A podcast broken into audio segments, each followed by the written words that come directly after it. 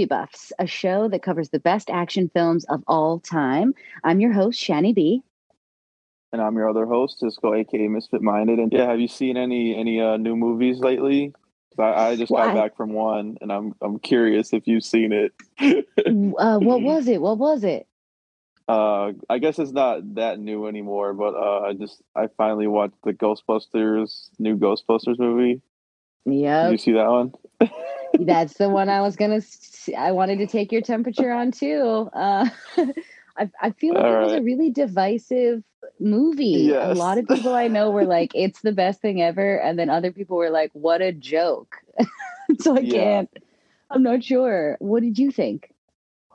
Um, I'm on I'm on the negative side, honestly, and I, I feel so bad, honestly, because I'm just like, am I just to that point now where I'm just like overly cynical of everything, you know, because I've seen so many movies, but like it's hard not to be sometimes. I just like I was trying to figure. I'm like, it, it's like the same thing. I have a problem with like the Marvel formula being like the same every time. And yep. I'm just like, I think I'm just over the soft reboot with IP. Like it's just, it's so lazy. It's so, and I was it really incredibly, is. like, I would this say the first particular. half of it, the first half of it, I actually was enjoying like how different it was. It seemed like it was going, like the direction. Mm-hmm. Mm-hmm. Um, uh, and like you know, with McKenna Grace, she was like the saving grace, like no pun intended, of the film for me because I think that character was like she just killed that role like as the new yes. Uh Egon or whatever and like mm-hmm. so that she she did a great job with that. I I think everything else was like the we're all wet blanket characters. I mean there's literally a kid named podcast. Dude, like, I'm so we couldn't angry. even give this kid a name.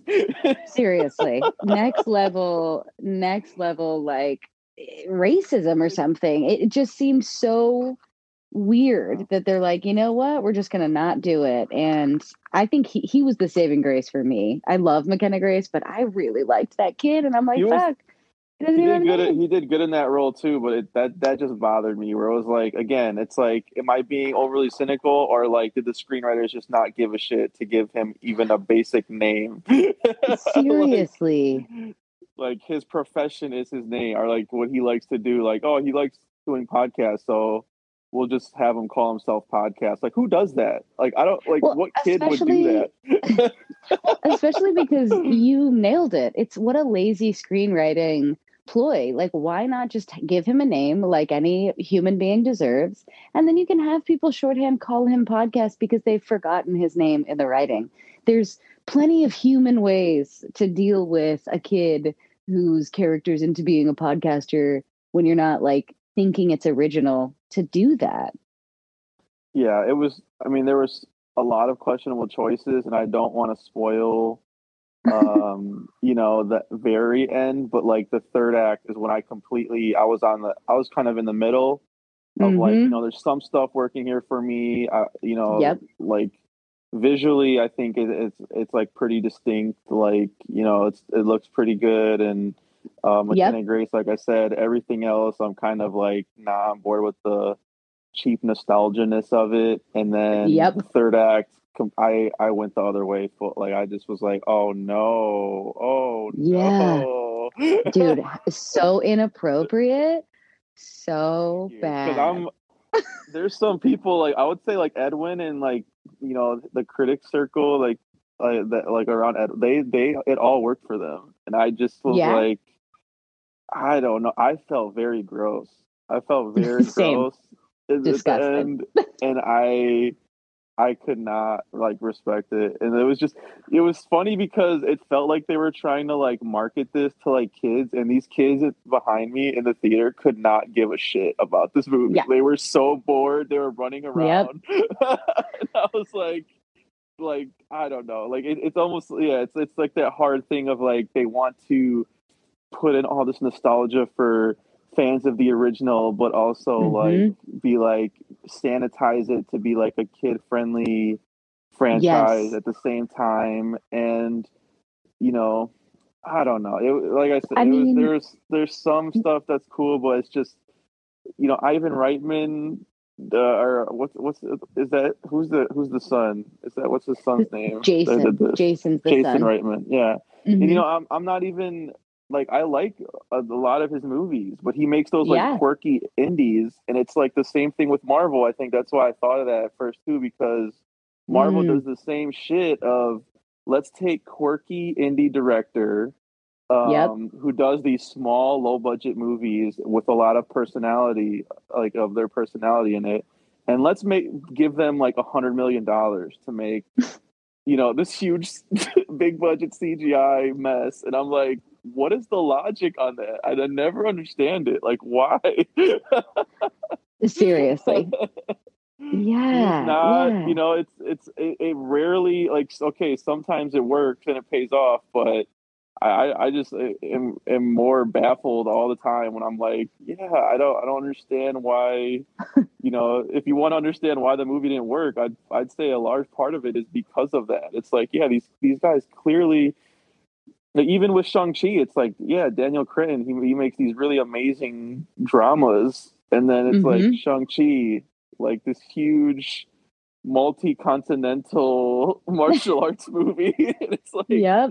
yeah maybe uh maybe we shouldn't have asked the like that guy to do that. I don't know. It's but I mean, i know i'm in the minority in a lot of this stuff.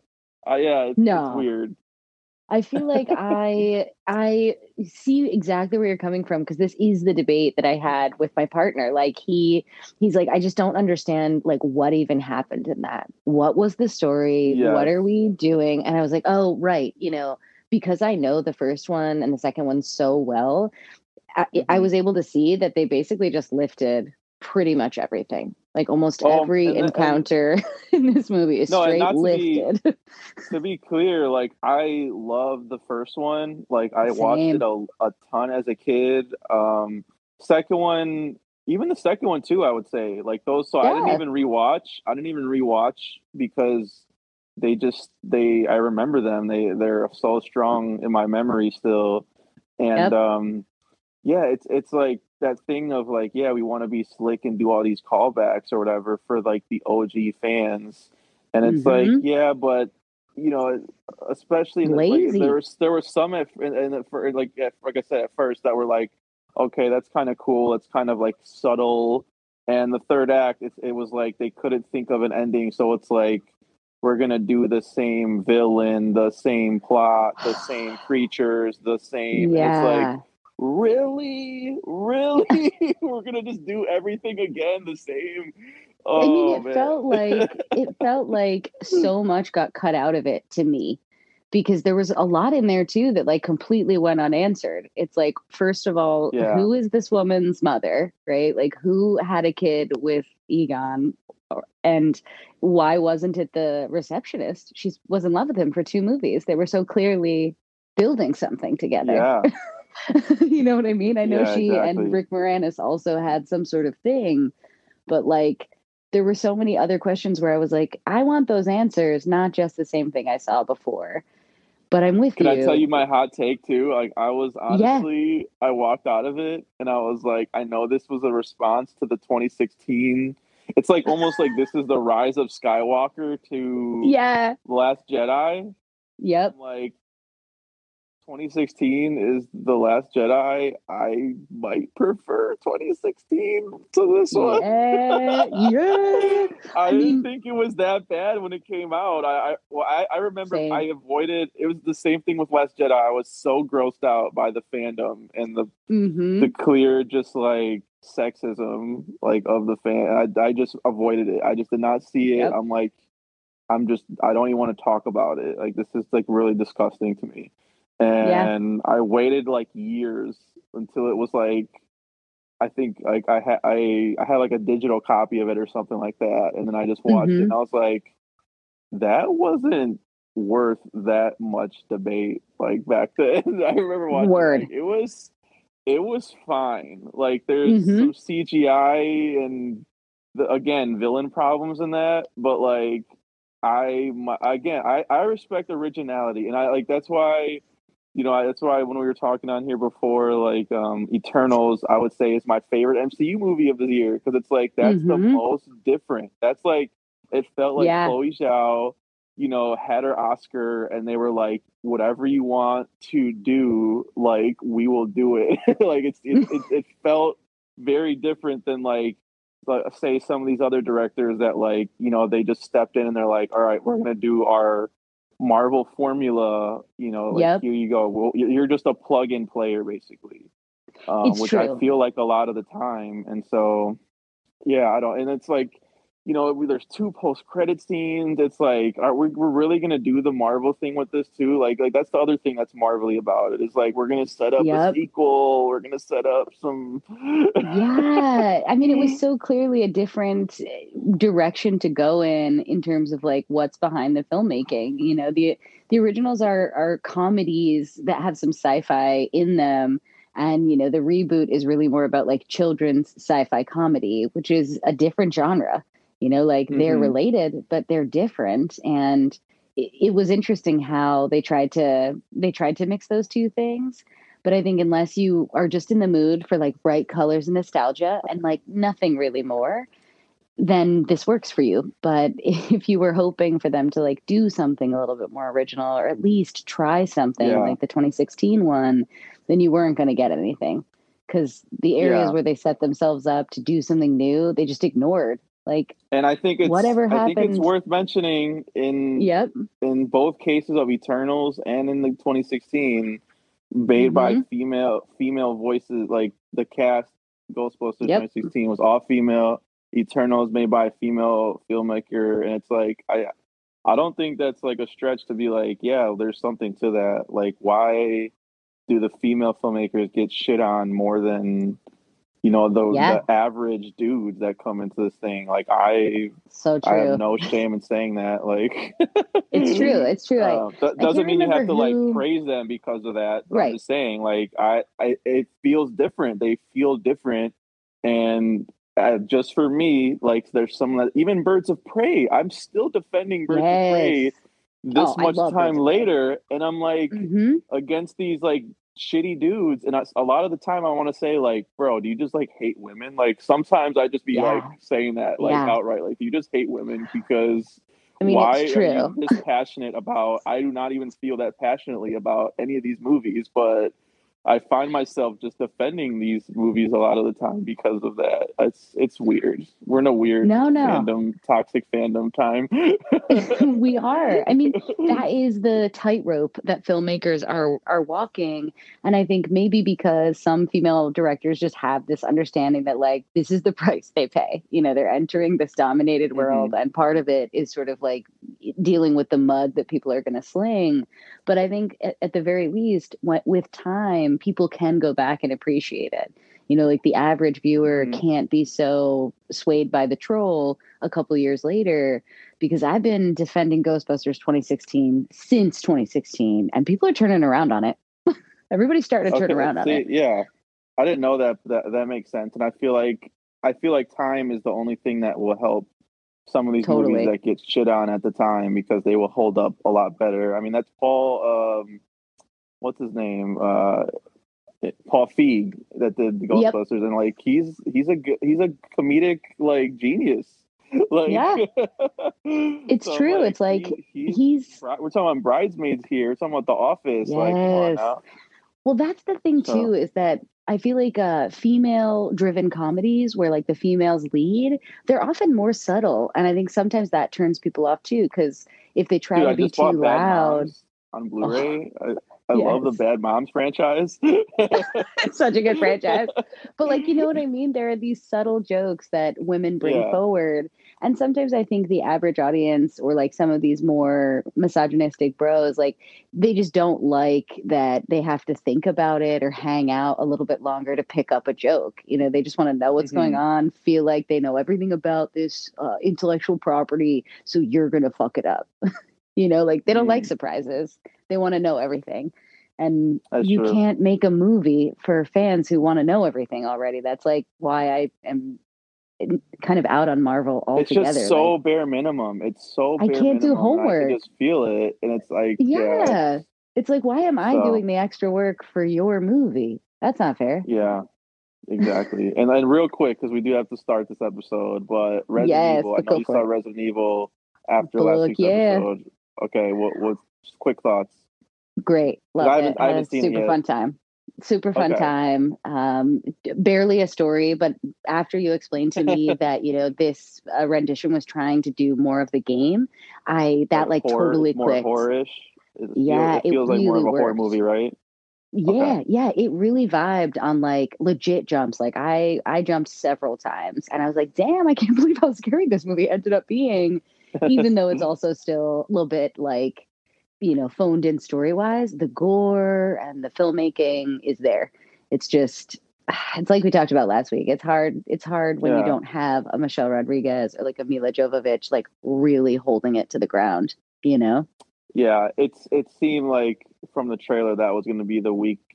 Like if I Mm. had to critique just from the trailer, I was like, yeah, the the, the casting seems questionable. Uh, yep, seems a little and- CW. yep, and, and the actors, yeah, they're giving off the CW vibe. Exactly, couldn't have said it better. Uh, all right, It let's, was let's get It talking about fun. Mission Impossible though, because Yeah. I cannot wait. Same, Uh, same. Okay. So yeah, let's, All let's right. get started on this. Today we're talking about our first Brian De Palma film, uh, the 1996 uh, spy movie, Mission Impossible. Um, yes. Yeah, what's it about, Shani B? Well, it is an espionage tale uh, within a tale. It's about an American agent who is under false suspicion of disloyalty and is out to kind of discover and expose who the real mole is in his organization. And it's jam packed full of great actors and one of the yeah. best, one of my all time favorite movies, like in general.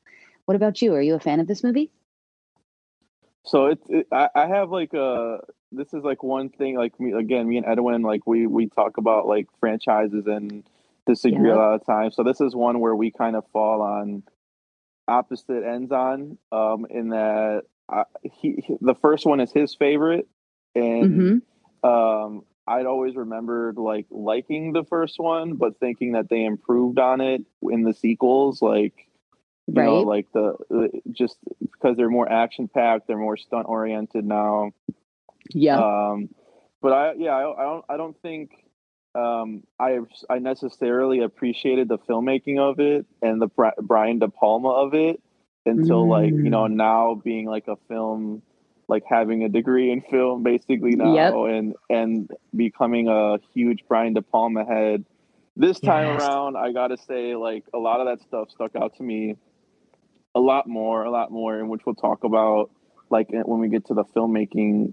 um aspects of it um still Mhm. think you know the third act um i think that was like I, I think that's where my opinion is still pretty strong on it where i think it kind of falls apart in the third act especially um and and where in the other movies that's like where the you get the huge set pieces or whatever and in this one it's like Mm-hmm. it's, it's on a train it's like there's some cool stuff on it but like um you know the cgi Yeah, it's it's it's it's pretty yeah it's pretty small stakes and uh but i know that's what some people like about it so um but yeah, It's, it's definitely cool to see where the franchise started um i think Yep. it's like a i think if you look at it in context with the whole you know um you know there's like seven movies now i think i think six or seven mission impossible Mhm. movies i think it's a great place decades. to start great place to start you know what i mean? Like it's it was the perfect place to bring the ip of the tv show to a big screen. Um and so i do appreciate it for that but yeah what about Well, you? and Like, it gave it- like your favorite one or do you wh- where do you stand on that? I break the franchise up into like chapters, I guess. So for like first chapter, I think of the first two films as the where this franchise begins and the reason I like this one so much is because I feel like it poises the film to be able to go to those places in the future. You know, it's like comes Mm. out so fucking strong and with such an exciting, charismatic frontman that even though number two is like a little bit confusing for some people and they don't all come to it by three, it's like here we go into into chapter two, where like these movies are full on this kind of action movie that's a little bit more fun and upbeat, and the first two are are trying to figure out where that is. So I feel like they just can't really be con- included it's like they they really feel like a different Yeah. franchise, even though Tom Cruise kills it and he's in all seven.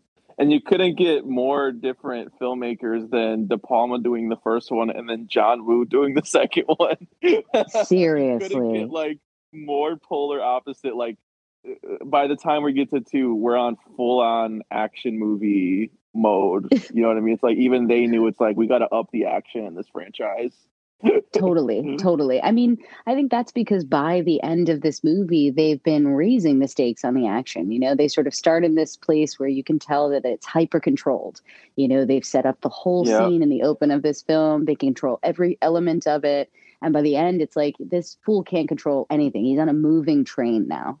You know what i mean? and that's well that's like- what i like about this one i think is that because i was in you know not to step on the research part but like Mm, he, he the whole movie ethan hunt does not really use a gun. There's a there's a scene where Nope. he he like you know carries it and like you know loads it or loads it up but never shoots anybody. This like this is not like a james bond movie in that respect. Like there's chases and stuff like that but um i like that it's just cloak and dagger. It's more you know heist. There's some heist stuff in it. Like it's it's Mhm. very like neo noir I, I actually that's what i like about this entry like compared to Mhm. the other ones. Because then you just get straight up like you got jj abrams doing one and then christopher Yes. mcquarrie the, Yep. has done like a couple of them i think so um, exactly and those are those are action filmmakers and de palma is just he's more interested in the suspense and like uh Mhm. you know the train sequence it's like yeah he also has another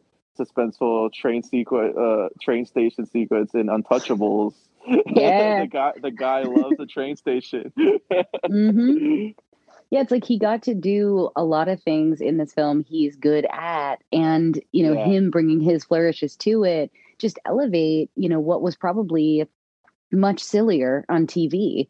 You know, I'm sure that if this movie came out too campy, then by the time we got to seven, it would be, you know, fast, it'd be fast seven.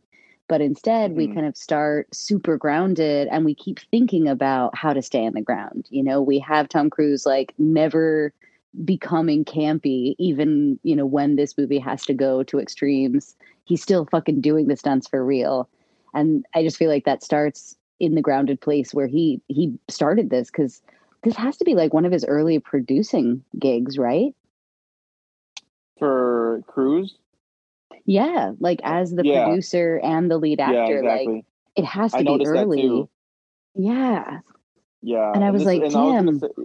Yeah, uh, this is a or this is a weird De Palma movie too, if you think about it, because it's like more big budget. But like, I know at Mhm. the time this was like a very, you know, he was kind of coming off of his success in the seventies and eighties, and it was kind of being like, you know, is De Palma, is he done? Like, is he done? Mhm. uh being successful and like the fact that this was a hit. I know there was I think there was like a lot of behind the scenes like controversy because this was like, you know, how do we make this from the TV show and like I think there was some script issues um at the time with like the Palma and the screenwriters. Mm. Um but like uh, like I said, I think there's a there's a pretty good balance especially in like the first like two thirds of the movie that like you know, it's it's clearly De Palma. It's clearly like his interests, probably not as like Yep. perverse as Mhm. his movies usually tend to be, but like that's that's also probably a good thing. Uh, Yeah. you know, Yeah. you know, it's probably this this story didn't need that. Didn't need that. It's true. It's sort of like even Yeah. that inadvertently sets us up to be able to have the interesting kind of James Bond style romances Ethan Hunt will have, while also the very grounded, deep love he'll hold for Michelle Monaghan. You know, like Yeah. there's just we could talk many about some of the plot holes here, but I do agree want with you about the the the the age difference between uh uh Jon Uh, Voight, yeah, and, and, and, like and his love interest in it, and it's like she. And you know what's even weirder to me is I was like, she almost is like a Angelina Jolie ish yeah, looking. You know what I mean? She has that like Yeah. very distinct look with like the plump lips and like kind of like like the Yep. brown hair, and I'm just like, okay, this is like weird on so many levels. like, is just- especially yeah, especially because Jon Voight like already comes off a little bit weird in the '90s, and then he like says you know, having tasted the goods, you know, in the end there. Oh, and it's God, just that was such a weird line. Yeah, I was like, dude. uh, the writing like it is cuts to her. different. It cuts to her when he says that, and she's almost like, "You, like, bro." yeah. She's like, oh, thanks. Yikes. But yeah, Oh, it, it is interesting that uh, the the age difference there because it doesn't bother me between Vanessa Redgrave and Tom Cruise. I like love their sort of uh, That was interesting. You know, I like it was- sexual it was- tension or whatever. Yeah, it's it's it's like that. Um, that was almost James Bond to me too, though, where it's like the femme fatale. Like, does she really like him, or is she just Yes. you know using him for information or to like be in? You know, we find out at the end like that it was it was like kind of a setup, but um, I think even in their performances, like this time around, I knowing I knew that going into it. Mhm. um, and that's kind of the fun too is like you get to see if they they like, tell or like their tells or and i think in the, in that that sense like you can tell that um cruise is kind of skeptical of it well because she's she's almost like throwing herself at him uh Yeah. and he's kind of like all right bro your your husband just died like Yeah. something fishy. She she plays it, I think, too too much. Where it's like, yeah, it's it's kind of obvious that. Um, but they do some cool stuff with the Voight thing. That even like, you know, rewatching it to see if that like to hide that he's the villain. And I, I kind of forgot that they they even like reveal that like early before like the third act um train stuff gets going. Like Well, it's I- th- it's a twist, but it's pretty pretty early on to what you would expect from like a third act twist. Because Well, like you go a into that action scene at the end, like knowing that he's the bad. Yep, yep. But I guess like But- that's also a total De Palma De Palma move to be like, well, this was like 30 stories going on at once. So I'll close one out because the better part of that story hasn't happened yet, and we'll do that.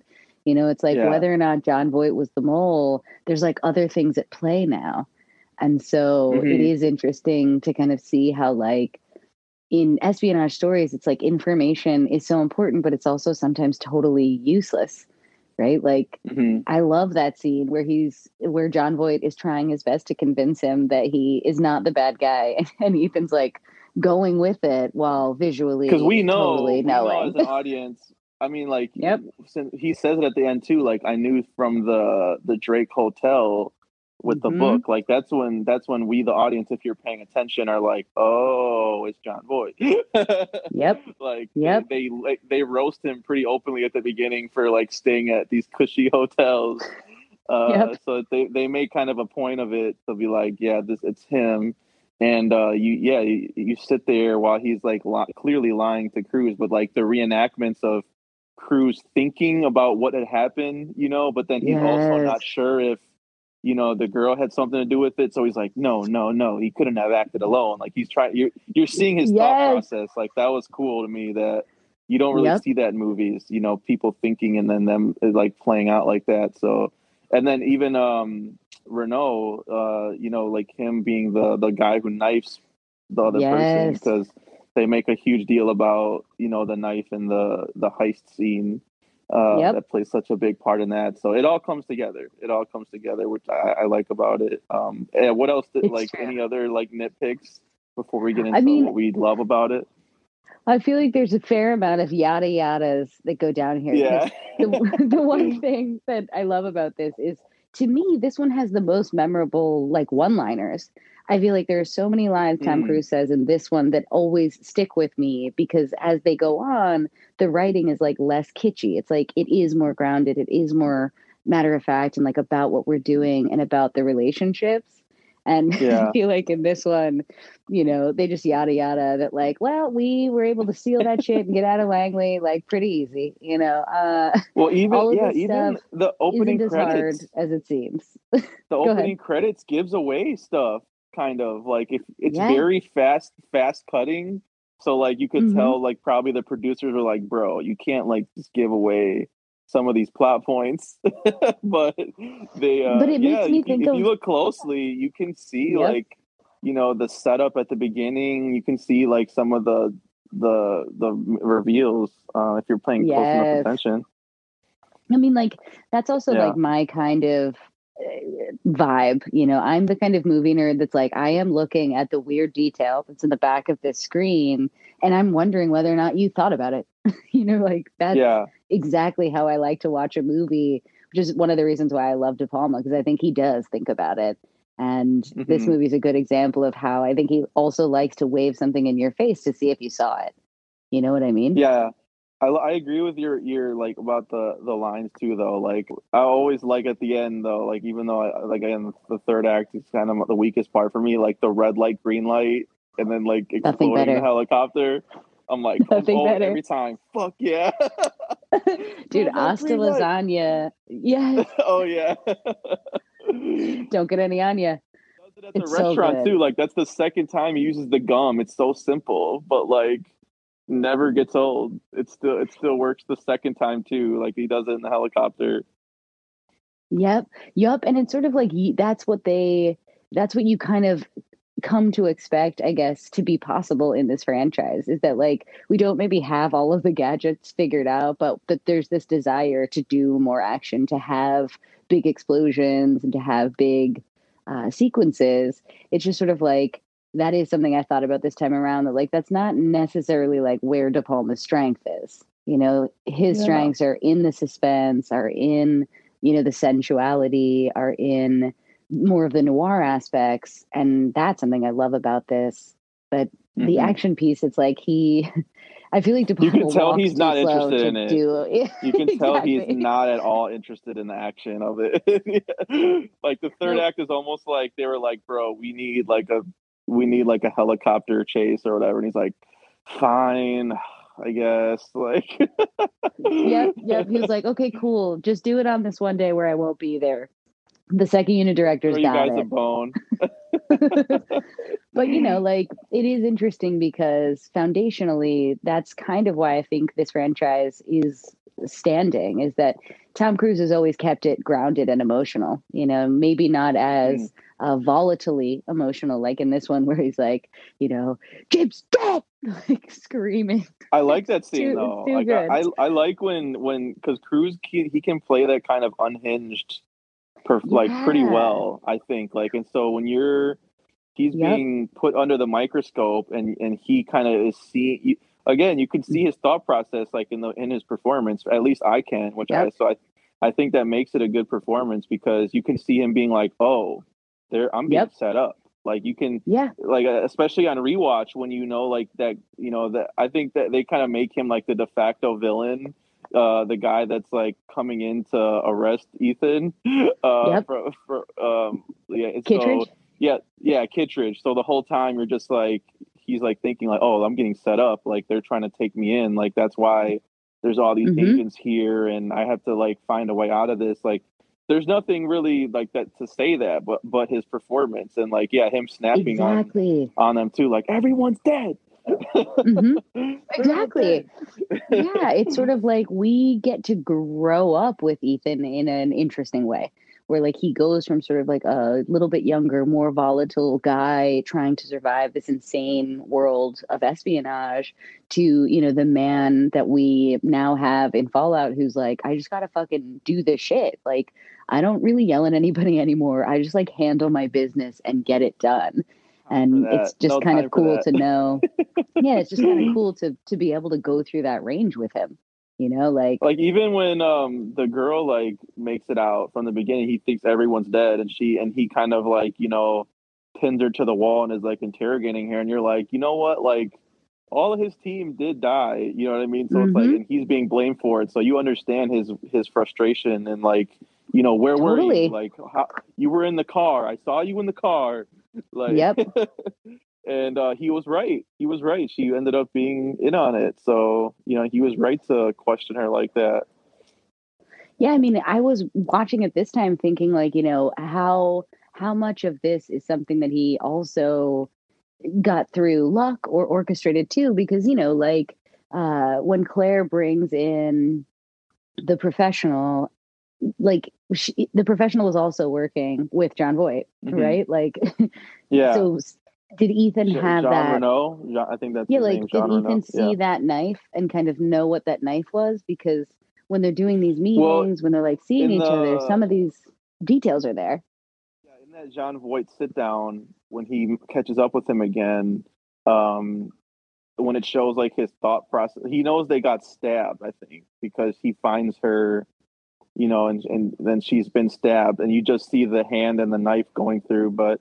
I don't think he yep. would have seen that. I just think he's kind of filling in that blank that like she was stabbed and you know this guy had a knife like he, he again yep. he's like yep. he's you can see his the wheels turning and him trying to fill That's in true. those blanks but i mean for us as the audience i think they spell it they they spell it out pretty clear like that that's the same knife it's a long black knife like pretty distinct knife yep looks yeah. exactly the same and again you know i love the details and the easter eggs you know this movie is like a proper movie complete with the filmmaking and the action and the music and mm-hmm. you know the visuals. I, I also love the color. It's it's sort of like flat but bright at the same time you know like mm, washed out yeah. and there's a little bit of vaseline here and there but but also yeah. flat right? Like not too nothing over the top.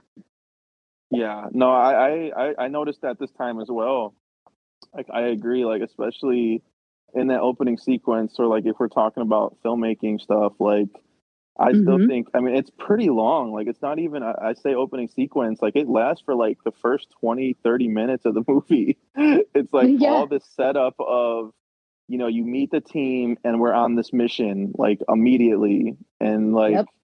you think, like, this is going to be the whole movie is this team. And, they pull the rug out from under us and the whole team fucking I mean even Emilio Estevez like I think Dude. that probably hasn't held up as well necessarily because like he was like a huge star at the time so for right. them to kill him off it's like the scream thing with Drew Barrymore it's like holy yeah. shit like they just he's the first one he's the first one to be like to get off and, they, and you're like wait if they kill him like no one is safe and they set you up several times yeah. with him like moving around the elevator, not afraid of it or feeling in danger at all, only to like be yeah. slain by the elevator. Cause like that's one of my favorite kills. This movie also has yeah. more gore in it than you think. Cause like you can oh, see that, that, that going in to his face. Yeah, Rob. The the legend, Rob Bottin. Mm-hmm. Yep. yep. it's so it's so good and you know that first opening shot is like a guy watching people on TV that he is secretly recording and it just says Kiev. So like there literally yeah. is nothing other than, you know, a straight up De Palma shot with a title sequence and we kind of have to figure it out. But then they very quickly explain it to us again because we start a mission right away too. Like that's I something I love about this movie as well. That weird executed. urgency yeah. it's perfectly executed like you you you get you meet them just enough you yep. like the, the the fact that like they're all they all have their own thing that they're doing um you you see like her spray you mark the target and then cruising yep. her like in the alley i love the look of like when they're in the alley it's very like old school noir um, yep. You know, they're like in this like weird alley, like in Kiev, and yep. you know, Tom Cruise just with this girl, like pinning the girl. he's just like, do like, uh, do we abort or like they're in that weird like, you know, yeah, they're like sort of hooking up, but not falling, really. Yeah. this is falling through, and he has to, which is Ethan Hunt does, and like every installment is like, I have to make my own call. Like I can't just listen to the abort. Right. Like I'm gonna follow this, follow through with the mission, and clearly he doesn't know that he's like a pawn in this whole thing. But that's De Palma. That's like his that's his bag yep. is like someone that's in over their head. John Travolta and Blowout, like I'm in over yes. my head, but let let me let me investigate this murder, like go after this serial killer anyway. And it's like you don't have any reason to do that. like I know I know you want to help out, but it's like, bro, this is gonna be tragic for you. And it and it, it you know most of the just same thing with Dressed to Kill. Like a lot of his protagonists yes. i would say especially guy protagonists um mm-hmm. are in over their heads and they fall into the conspiracy of the film. Um yeah and yeah i just like that he's not afraid to to do that. Like he's like i'm gonna th- th- that's what makes his movies interesting. It's usually a guy that's caught in a web of conspiracy and that's perfect for a spy film. So yeah, yes. the opening is that's just my favorite sequence of the. I know the most iconic is like the Langley, you know, Oh. breaking in, and I I mean it's that's a classic. It's still iconic. It's still you know has aged remarkably well. But the opening is just my, De Palma and just my shit. Like, yeah, it's Yep. like if you appreciate De Palma, you you can see his work there, his style, the split diopter shots, the you know, it's it's it's just really great. I don't know. God, yes, the love that. amazing POVs, the fantastic person, upward yes. angles, like Exactly. just making sure that we are kind of just as confused or disoriented as Ethan in certain situations where he is feeling that. And I think Exactly. even in, you know, the opening sequences and the Langley stuff, there's some amazing extreme close-ups where you're like, what, what's going to happen? What's going on? it's like, even though I've seen Yeah. it, I'm sort of like still waiting for this moment I know is coming. And, and The there's just something interesting so about good, that though. suspense. Yeah. the filmmaking is so good that like you said you feel like you're like caught up in it even though you know Mm-hmm. what's happening it's like like you said with the the angles the, the dramatic angles the dutch angles and the extreme Yep. close-ups the first person you know camera work like it's just So everything is is elevating what could be just like a you know a basic setup for a movie from someone else but Mhm. De Palma just that you can just tell like that it almost was like yeah that's that probably was his favorite sequence to film if i had to Mhm. guess if i had to venture a guess about what was his favorite stuff like that's the most de palma it's got like a, it's Totally. got an it's got like an unseen killer you know an unseen killer doing the stabbing and stuff. And Yeah. uh, with voight voight all you see is hands and the silencer. Like that's like a de palma thing is gloved you know hands killing and not seeing the killer. Like it's yeah it, it's just Yeah, really great yeah, stuff. being forced to watch also, right? Like Ethan Yeah. is forced to watch his whole team die, not just have Mhm. this awareness. Like he's fucking catching everybody right as they're dying. And that exactly he's too that late is another thing. Yeah, that's another one of his things he likes to put his characters into the place of. It's sort Mhm. of like being forced into this situation where they're over their head, where like they didn't want to see what they saw, they did, didn't want to be where they were, and that doesn't really matter.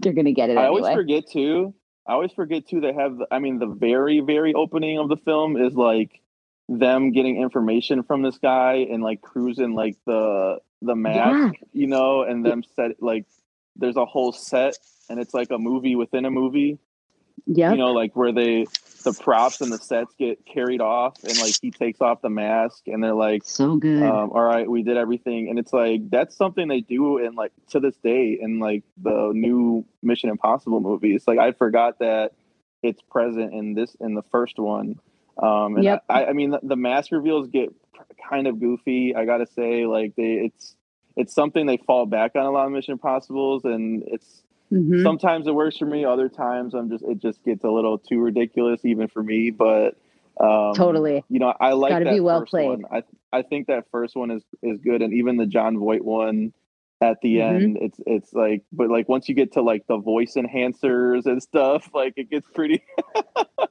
I love that when shit, though. gets, like yeah that's it's true. It's, it's true but but that is when it sort of turns into the next chapter of like being these high octane action films that like straight up Tom Cruise kind of invented.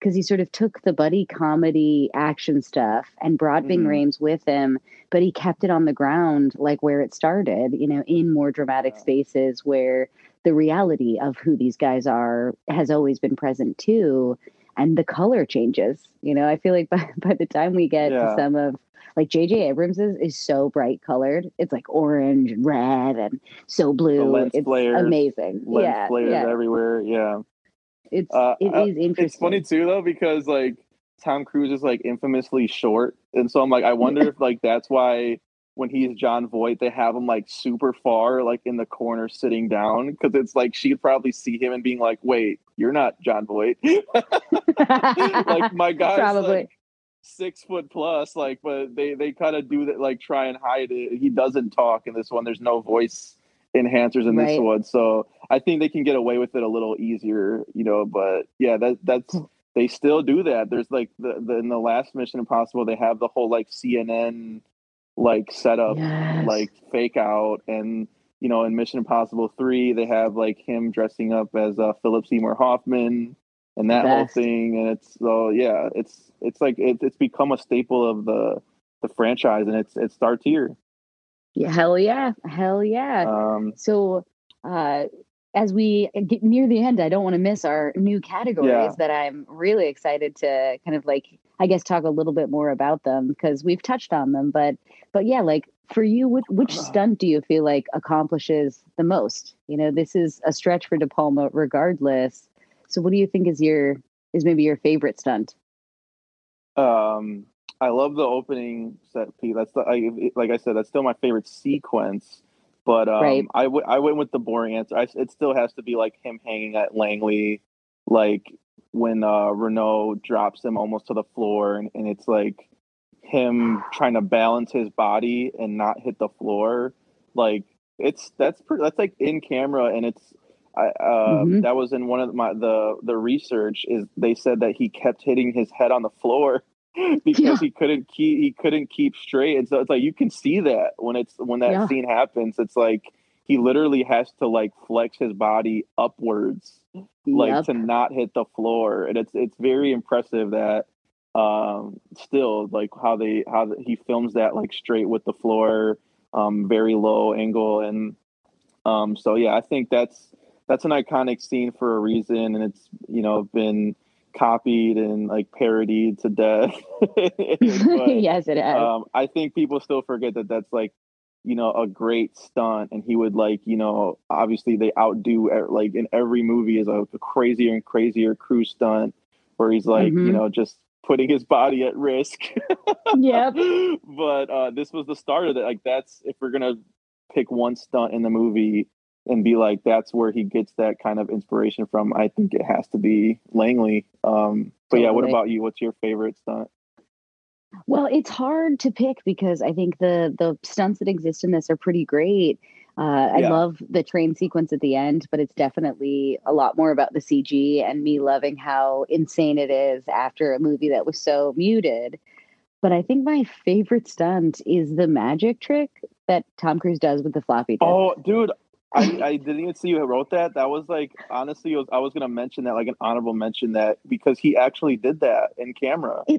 It's so Yeah. hard to see, and it lo- it legit looks like magic, and it's just such a good scene because you know Ving Rhames having observed it, he is sort of like, "So you did let him have it," and just that personal moment that they have is great. So I just Or it was the For the stunt, He I had to go he- with it. He, yeah, he or yeah, yeah, like you said, yeah, he did let him. He did. He was faking like he had the right disc the whole time, but Reno did actually Yeah. have the the floppy disk, which I love. It's like that's part of being a spy is basically you have to lie through your teeth and like convincingly, you know, at that lie. And so like that whole scene is just basically to embarrass Reno, but Yep. he also Reno had the right one. yeah, he had to. So, It was his only yeah, play, so- you know. I, I I had remembered that like from whenever I watched it before, but it was again, it's it's amazing. This this movie holds up on rewatch because even when you know the reveals, you can just Yes. like you can just sit there and, and enjoy Cruise's performance in that scene because he has to sell Mm-hmm. it that he that he believes that he has. like, I would never let you have the NOC list. Yeah, yeah, come on. And, and- and we know as an audience, like, oh, but you did though. But and then he's just he's being so cheeky about it too. He's like really taking the piss. Like, you know, did I have one? Did I have two floppy disks? It's so hard to keep track of these things. He's being such a prick about it. it's true. I love, when love he's that. being a prick in this one. This is like the one where he gets to be the I most mean, tricky. Tropic Thunder. Come on. Oh. Cruise plays a really That's good asshole. It's true. He nails it. He'd let that fly more in movies, but you know, we love. I love his Mission Impossible run, and I don't. I, I'm always like, what is he going to do next? Uh, yeah, it's true. And then the, the, I think the favorite kill category. I think this is pretty like unanimous. I- I don't. I don't think there's any other kill that would that would really outdo it. It's got to be Emilio, right, on the elevator. yeah. Yep. Okay. Yeah. Yep. Yeah. It's just, I mean, it's a bummer that Kristin Scott Thomas doesn't get to be in this movie more and just kind of gets it through the fence. But that that visual of the flash image there, it's it is gnarly. It really is. It, it just I I always forget that they show that much like when and so that I, I, always forget and then i'm like whoa they actually show the thing going into his face like it's so right they cut they they don't show it like you know fully like r-rated like blood and everything but you see impact and so it's like yep. that's what makes it and it's emilio estevez. How could they kill emilio? Right? Gordon bombay. No. It's oh but yeah that that it's it's still really shocking. And yeah like you put like two weeks of elevator deaths like it really it's it's i don't know what it is but they they hit differently for sure. It's yeah i don't know how many elevator deaths there end up being in all these movies but i think these are two final destination quality. too though as i Ooh, mentioned last week that's that's, that's gotta right, be up right. there that's, that's like right. one of my favorites because they actually show the, the the gore of it. I'm a gore hound, so you know I, I so like good. seeing those things. yep, same, um, same. There's a there's a ton of like you know information about this too. Like it's one of those like because this is a, such a historical movie. Um, mm-hmm. I already mm-hmm. mentioned like that. Cruise kept hitting his head on the floor in this uh, in the you know the the, the heist sequence um, at yep. Langley and uh, so he he eventually put coins in his shoes to balance that out. I guess because he was the front, for front, the weight. Yeah, the the weight in the front half was was a little more, so he had to he had to balance it out. So I thought that was funny. Um, yep. Yeah, I also mentioned that the uh, you know the CD magic sleight of hand trick was actually done by Cruise. Um, but yeah, if you if you know anything about Cruise, like he really throws himself into the physicality of the roles. Like in Cocktail, he's actually making the drinks. Um, what was what's the the pool one he did? Is that uh, I can't remember the name of it. One for the month? No, something he did the like that. One. Yeah, but he and he he learned how to play pool with guys. You know, like he when you see Cruise doing stuff like that, you should just automatically assume that this this guy's actually doing it. is what I'm saying. yeah, saying. He commits. yep. Yeah. So I I love that scene too. I think that was a good call by you. Um, yeah, this is the only film in the franchise where Ethan Hunt doesn't fire a gun um, and doesn't have any shootouts or gunfights. Which I think yeah, again, yeah. It's, it's, really impressive that it's still suspenseful without having to do that. You don't need yep. it. Yeah. Well, um, especially because I think yeah. here it's about the suspense, less about uh, the shock factor. And there's something just cool about knowing that they could always pull it back because they kind of established that Ethan Hunt does go here.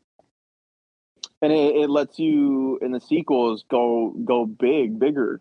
You know, like it's like you don't start from a hundred and then where exactly. do you go? It's like you know this one started pretty low key and then you know John Woo in the sequel. I can't say it was low key, but this one, this one being like like low key as it was, let those other directors come in and like do the do their huge thing. You know exactly. Um, so yeah, exactly. so I think it's like think... the perfect first movie.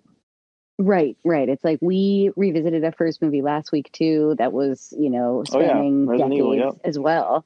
And so it is kind of interesting that, you know, when a franchise is is going on for like 30 years, it's amazing to see the different filmmakers that can touch it. And I'm just like Crazy, so happy. Been 25 that, years.